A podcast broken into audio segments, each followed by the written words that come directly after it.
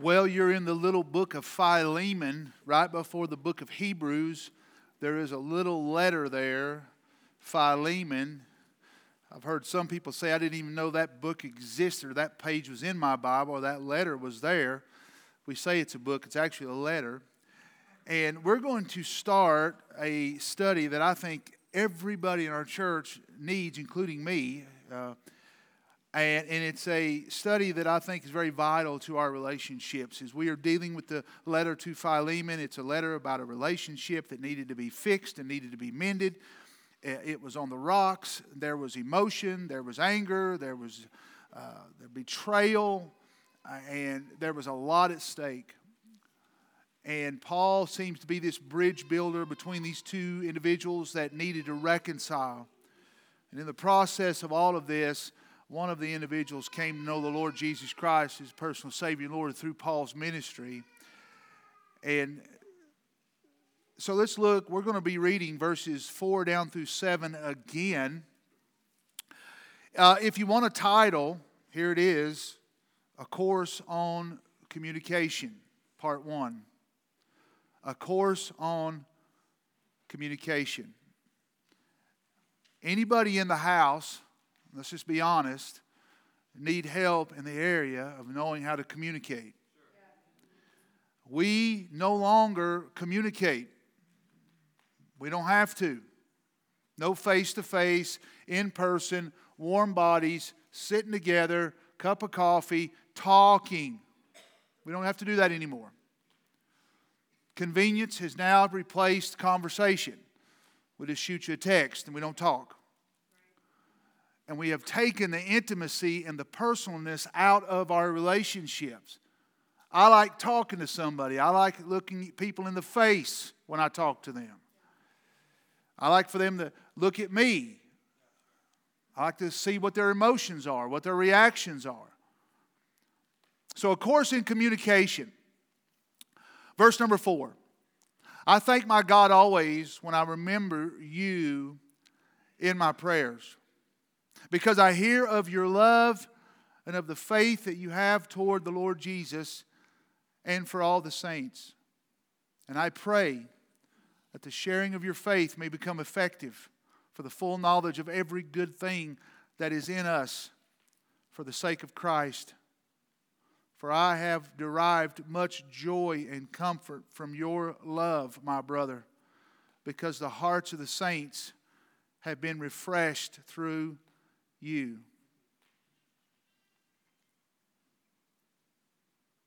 I open up with a quote that I think is very fitting, and I quote I consider that one of the great lacks of the church nowadays is not so much Christian preaching as Christians talking. Not so much Christian prayer in the prayer meeting as Christian conversation in the parlor. End quote. And that was from Charles Spurgeon. One essential element to any relationship is the element of affirmation. What is affirmation? What is words of affirmation? They're words of appreciation, words of respect, words that are positive, loving words, compliments words of encouragement. It's you and I noticing the detail of people's lives. We're sensitive to the, to the surroundings of their life at that moment, and we know exactly what to say to make people feel better. Now, I want you to note in verses 4 through 7, Paul begins on the right foot. I mean, what were his intentions by beginning this letter on such a positive note? I mean, he really knows how to converse with somebody. And he's very wise in how he approaches Philemon in this letter. First of all, Paul wanted to and needed to de escalate emotions. Onesimus had stolen from Philemon. Philemon's emotions were running high. Philemon had been betrayed, lied to, probably invested in this uh, individual's life, and then him turn around and steal and then run away. Paul's having to work through the emotion of that. Another one of Paul's intentions is to remind Philemon of the radical change that Jesus has brought to his life as an individual. Paul wanted to put Philemon in a corner, so to speak. By him opening up the letter this way, Paul really wanted to shove Philemon in a corner, giving him no other alternative but restoration and forgiveness. A fourth intention that Paul had was to re- remind Philemon what was at stake.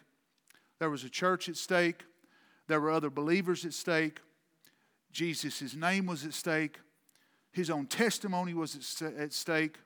The risk of affecting people negatively, that, that's what was at stake. Holding on to this grudge, holding on to these emotions. So it comes down to one simple logical question Is it worth it? Is it worth it? To really make this thing bigger than it really is. Pick your battles, right? Weigh out the pros and the cons. Is it going to matter in the end? We don't even know what Onesimus stole from Philemon. And, and, and, we're not, we can't go to speculating what it is, but would it, would it, would it really matter? All this that's at stake. Man, if we would think that way when we go to conversing with people, does it really matter? Do I really have to make that point? Pick your battles, right? Let me give you some objectives to this study because I think it's really going to help us. First of all, one of our objectives is we want God to teach us how to talk. I think we've lost that art of talking, conversing. And, and number two, we need to learn how to talk intentionally. How we say it, what we say, why we say, when we say it, where we say it.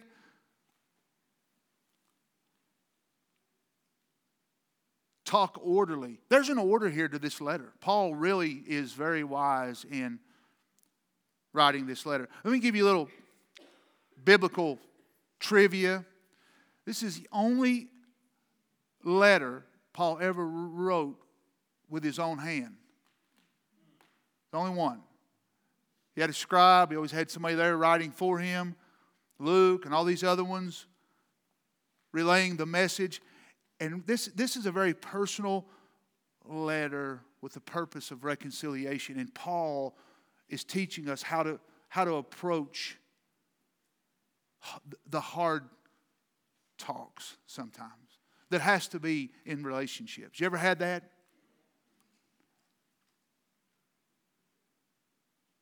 Paul is teaching us not to be afraid to have the hard conversations. It's a matter of life and death. The relationship is kind of teetering on this thing. Some of us are overdue with the hard conversations. We don't know how to, we don't know how, we don't know why, we don't know where, we don't know when, we don't know, we don't, we just don't know. And our fifth objective is compliments become corridors to the deeper issues. If you can't say nothing nice, finish it. Don't say nothing at all. And sometimes the nice word is what gets your foot in the door to finding resolutions. Learning how to converse. I'm going to read a, a verse for you. You can write it down you want to for a, for a reference. It's in Proverbs chapter 18, verse 21. Proverbs 18 and verse 21. Death and life are in the power of the tongue. Death and life are in the power of the tongue. Get this words have life, but words can bring death. And the choice is ours. Words can bring life or words can bring death, and the choice is ours. There are no such thing as neutral words. There are no such thing as neutral words. They're either words of life or they're words of death. And we choose what we what what the objective of that word is, what that conversation, what the end result will be. Words have direction. They're moving in the life direction. Encouraging words, hopeful words, loving words, peaceful words, uniting words, instructing, wisdom, correction. But then the, the Bible tells us that words can move in the direction of death, anger, malice, slander, jealousy, gossip, division, violence, judgment condemnation.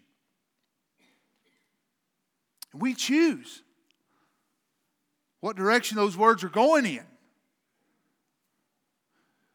Let me say this to you, and this is not in my notes, but I just thought of this.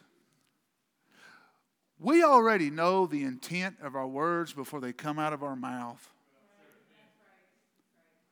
Am I going to speak life into this person or am I going to speak death into this person?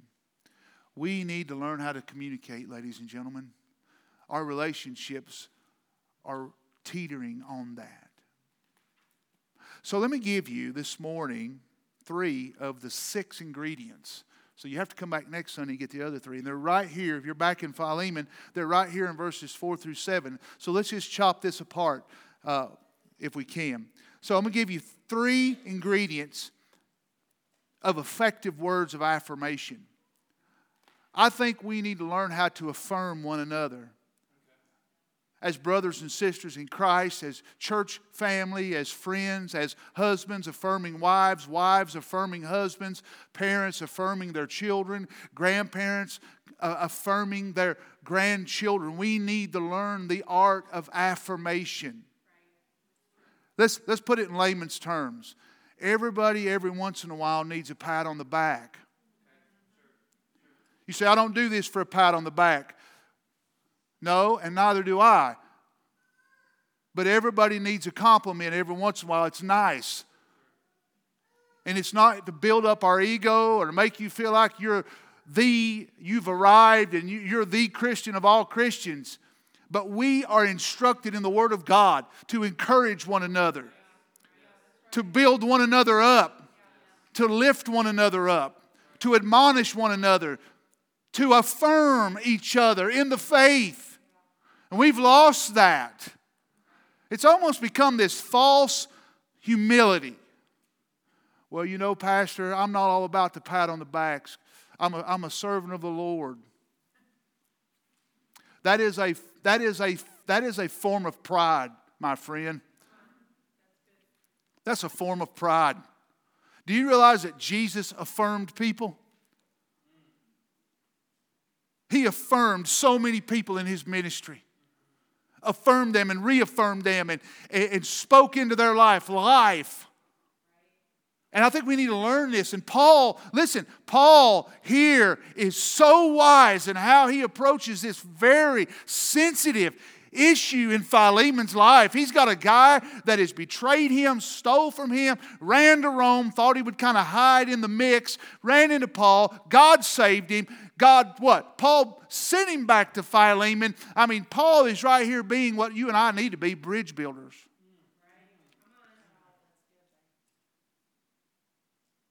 And then he writes, listen, he writes this letter and puts it in the very hand of the one person that Philemon's got a problem with. And get this Paul is so smart. He doesn't just open the letter up and say, Look, man, you need to learn to forgive.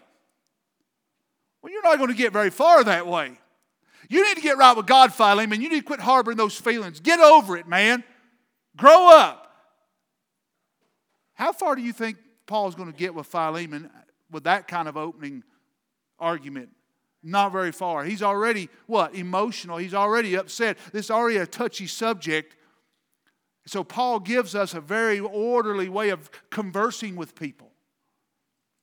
So, let's get into it. Three ingredients. If you write this down, three ingredients of effective words of affirmation. Effective words of affirmation. Number one, the word of appreciation. The, the ingredient number one words of affirmation express appreciation. Words of affirmation express appreciation. People need to know they are appreciated. People need to know that. So let me ask you something personal reflection moment. Think about this. Can you think of somebody that is overdue a word of appreciation? Somebody that's way overdue a word of appreciation. What is a word of appreciation? It's when a person's worth and value is expressed and you are telling them, I love who you are and this is what you bring to my life and I love it. I appreciate that. I appreciate who you are and I appreciate who you bring to what you bring to my life. Survival of the relationship is predicated on whether a person feels appreciated or not. What did Paul say? Look in verse 4. I thank God for you, Philemon. A word of appreciation. Man, I thank God for you, Philemon. I thank God for the man you are. I thank God for what you bring to my life. How long's it been since you thanked God for your wife or thank God for your husband and thank God for your children? But how long's it been since you verbally affirmed that person in your home? I, honey, I love the way you are and who you are and what you bring to my life. People need to know that they're appreciated, church. Relationships become strained because people just don't feel appreciated. People need to feel seen. People need to feel liked. People need to feel valued. People need to feel they have meaning and they connect. Appreciation gives this sense of importance. You matter. You matter to me. That's what Paul's doing here. They bring something to life, they make a difference in my life. So, ingredient number one words of affirmation express appreciation. Ingredient number two words of affirmation are effective by being authentic. Let me tell you something. We ought to be about building authentic relationships, not artificial ones. We need authentic relationships. And what does that mean? Be real. Be real talk from the heart. Listen what he look what he said in verse 5. This is authentic. This is authentic because I hear of your love and of your faith that you have toward the Lord Jesus and for all the saints. Being real is vital to a long-term positive productive relationship. What does it mean to be real in a relationship? It is the why behind the relationship. Why I love you. Why I appreciate. Not just say in general terms, you know, I, I really, I'm thankful for you. No, tell them why. That's authentic. Let me tell you why you mean this much to me. What really stands out? out? What gets your attention? Man, yes. Here's something. What details affect my life in a positive way? See, most relationships lack why. We're too busy with our own lives to pay attention to other people's lives. So I really couldn't tell you why of that relationship.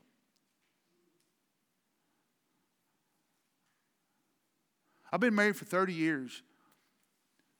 And I learn new whys all the time of why I married this woman. All the time. That's why. That's why. That's why. That's why. Authentic. You know, that's why. Real. Not artificial. Listen to me. For relationships to survive, they must be authentic by nature. We can't, listen, don't use some clever, manipulative maneuver to gain leverage over that person. You say, what does that mean? Don't overdo it, dude. Because they'll see right through it. Be real. Generalization denotes artificial relationship. You can't think of why. Paul said, Let me tell you why I thank God for you. your faith and your love really stand out to me, Philemon. That is, that is, that's, that's a real relationship. Are y'all tracking? You have to, listen, this is a great place for amen. When are we going to start intentionally looking for the good in people? That's what why is. I'm looking for that. Every day I get up, I'm looking for it. Because let me tell you what's, what's easy for you to do find what ain't good. But to look for that good. Oh, that's what makes her so unique. That's what makes him so him. Yeah, look for some good. How do you look for good in people? Let's learn this. You want to learn this? I wish I had my little board up here. How do we look for the good in people? Well, number one, you've got to look for their strengths instead of their weaknesses. You know what Paul said? I love your faith and I really love your love for people. Two strengths. Two strengths. Here's another thing orders everything. If you start on the right foot, talk positively when you enter into that conversation. You got to go the right way into that thing. The best way to start a conversation is ask God to be a part of it. Right? Here's another way you can look for the good in people point out their uniqueness. That's what makes you you. Do you understand something? Let me, let me talk to married couples just for a split second without the sweat factor kicking in, okay? And the fidgety, okay? Your mate is the only one like that. You ought to celebrate that uniqueness. When God made you, He broke the mold. You're it. There's no other like. And you got the blessing and the privilege and honor for that person to be yours. I, am telling you. That's, what, that, that's how you look for good in people. There's no one like you. And I like that. You know?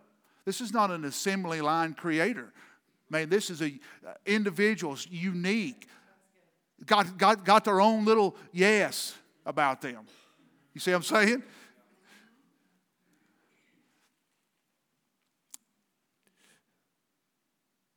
When Paul wrote this in verse 5, this is, this is a Bible study moment.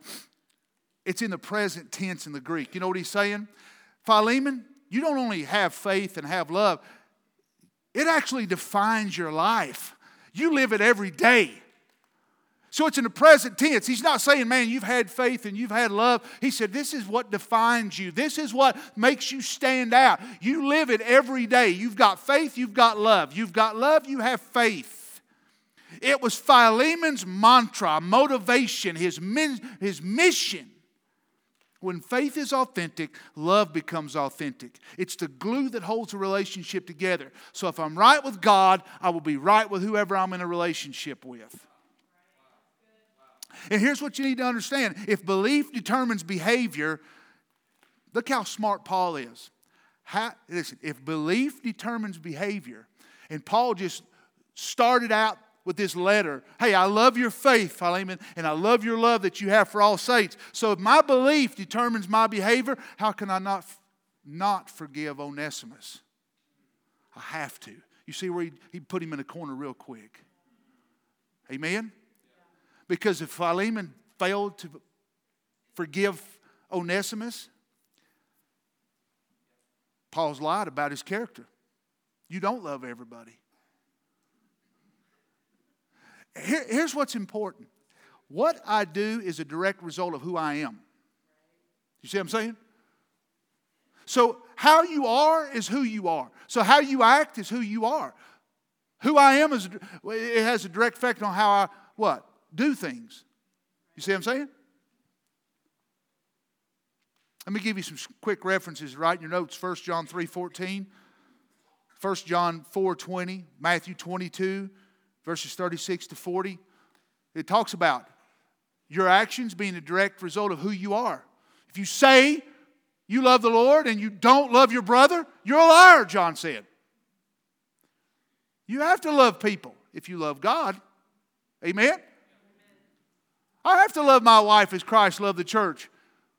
If I'm a believer, that's I'm, I'm, I'm commanded to do that. Right? So, second ingredient words of affirmation are effective by being authentic. Here's the third ingredient words of affirmation encourage to inspire, uh, aspire people. Now, this is a great point, and I'm just about done. Look at verse number six. And I pray that the sharing of your faith may become effective. Look at me. If you are not aspiring your spouse or your children or your grandchildren or fellow believers, you have failed at communicating.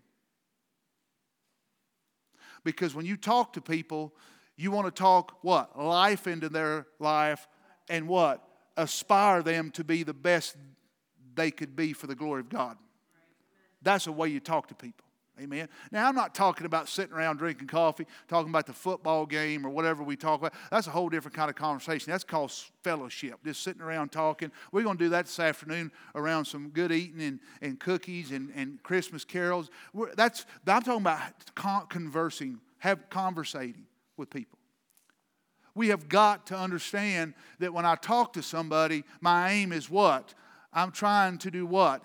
Aspire them to do better, be better for the glory of God. Amen? Look what, did you see what Paul said in verse 6?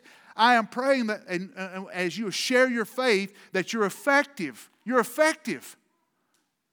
You're effective, Philemon. Affirming people has, listen, it's got to challenge them to move past mediocrity. You see what I'm saying?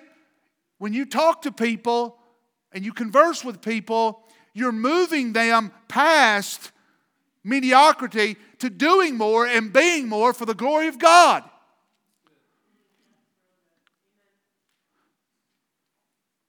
If I'm not challenging people in their faith, then guess what you're doing? You're crippling them.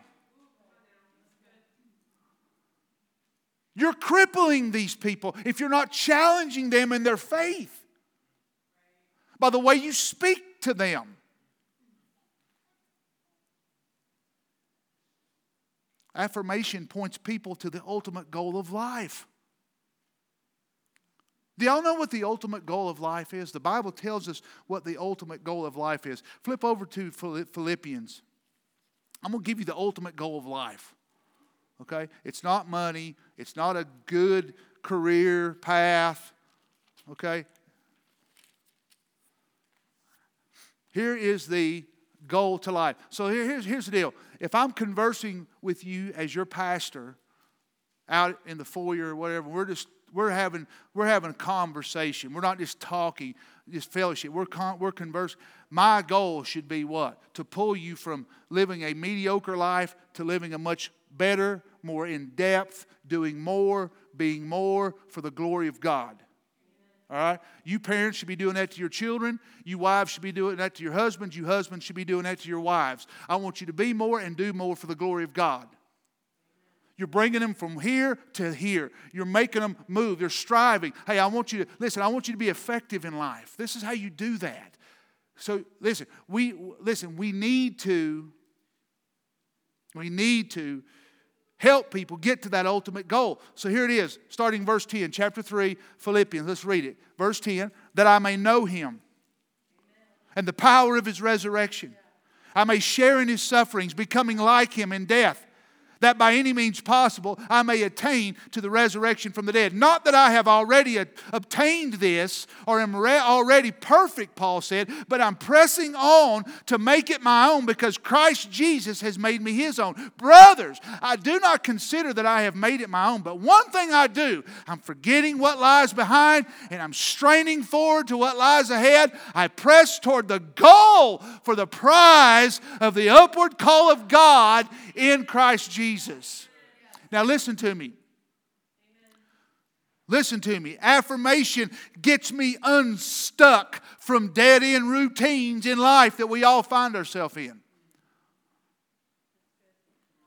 Patterns of living that take us nowhere. Some of you have been on the same path for years of your life and it's taken you nowhere, and nobody's talking you off of that path. Listen, I don't want you to come in here and leave and your conversation never change. I want you to go home here in a minute and you're so bothered by the way you converse with your friends, family, children, husband, wife, that you find yourself really bothered and you find yourself learning, hey, I need to better myself in the area of communication. I need to talk a little bit better.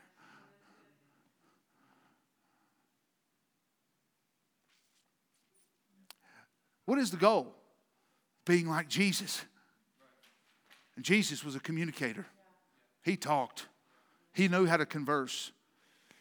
He did. Affirmation reminds people of what they know they need to be doing. Listen, some of you know what you need to be doing, but nobody's talking to you about what you need to be doing. We're too caught up in our own Christianity, man. I got to be doing, but there's people sitting in this church. You know in your heart what you ought to be doing in this church. Let me, let me, let me share something with you. Do you know what you should be doing and why you're making excuses not to do it?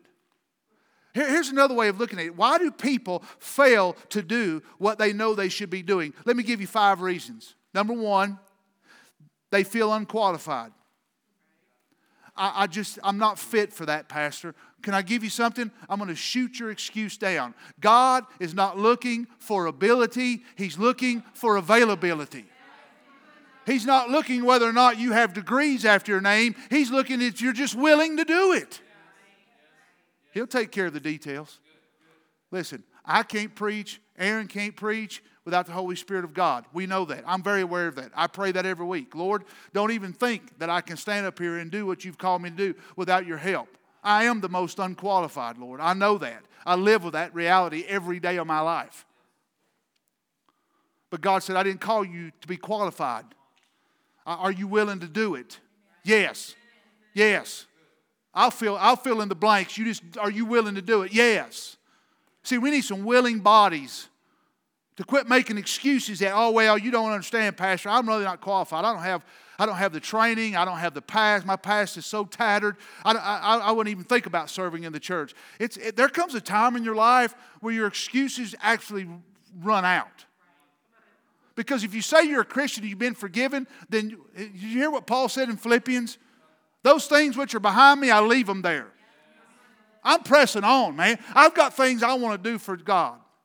You know what you need to be doing. Here's the second reason why people don't do anything for the Lord they don't know where to start. Where do I begin? Can I here, here, here I'm gonna shoot your excuse down. Just start. Let's do it. Just do it. I remember the first time my pastor come up and said, You're going to be preaching next Sunday night. First sermon I ever preached. I didn't know how to put an outline together. I didn't know, I didn't know nothing. I didn't even have a computer. I didn't, I didn't have nothing. He said, What'd you do? I just did it. I just did it. I knew God had called me. I had no excuse. I just did it. I started. I started. When we came out here to open up this church, listen, there was no preliminaries getting, no, we were trying to raise money to get out here. What'd you do? 2005, September the 25th, we just did it. Metal chairs, hot, no air conditioner, no electricity. We just did it. We just did it. We didn't have a clue. We didn't know who was going to show up that morning. We got up, set church up, found some kind of whatever it was with blue carpet on it, made an altar. We didn't have a clue. But now look what. We just so, so quit saying, well, I don't know what I don't know where to begin. Just do it. You say it, it'll be wrong. Yes. But it'll be right.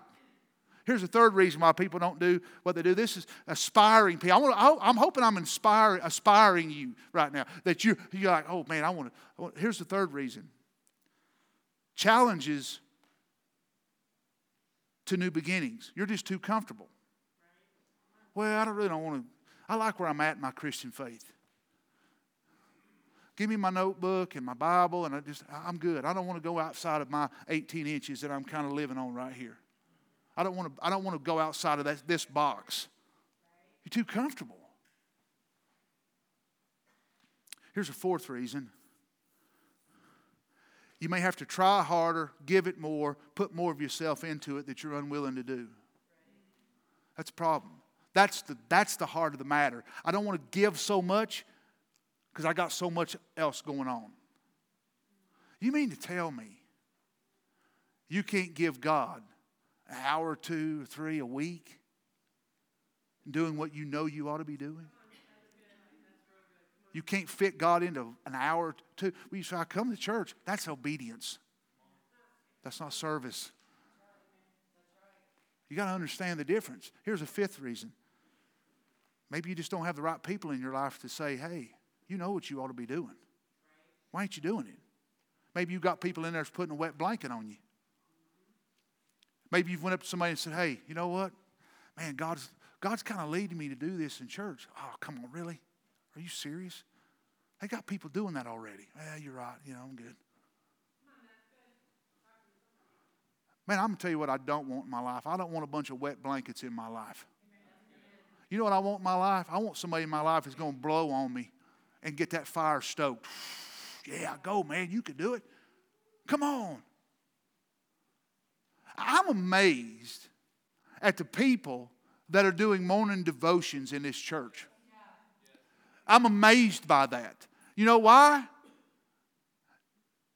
Their willingness just to do it. They don't know where to do it, how to do it, but hey, who's going to do it next? I'll do it next Sunday. I'll do it. I'll do it. Nobody's looking at him and saying, eh, you know, you're kind of young. You, you, you really don't know the Bible that much. You're a kid. Come on, man. Let these adults do the Bible studies. I've heard some of these kids speak that's been just amazing to me. I don't want wet blankets throwing stuff on me and saying, you know, come on, heck. Let the, let, no, man. So let me end with this. And it's simple. Three ingredients. I'll give you the other three next week. So I'm going to kind of just leave you hanging out there. Okay?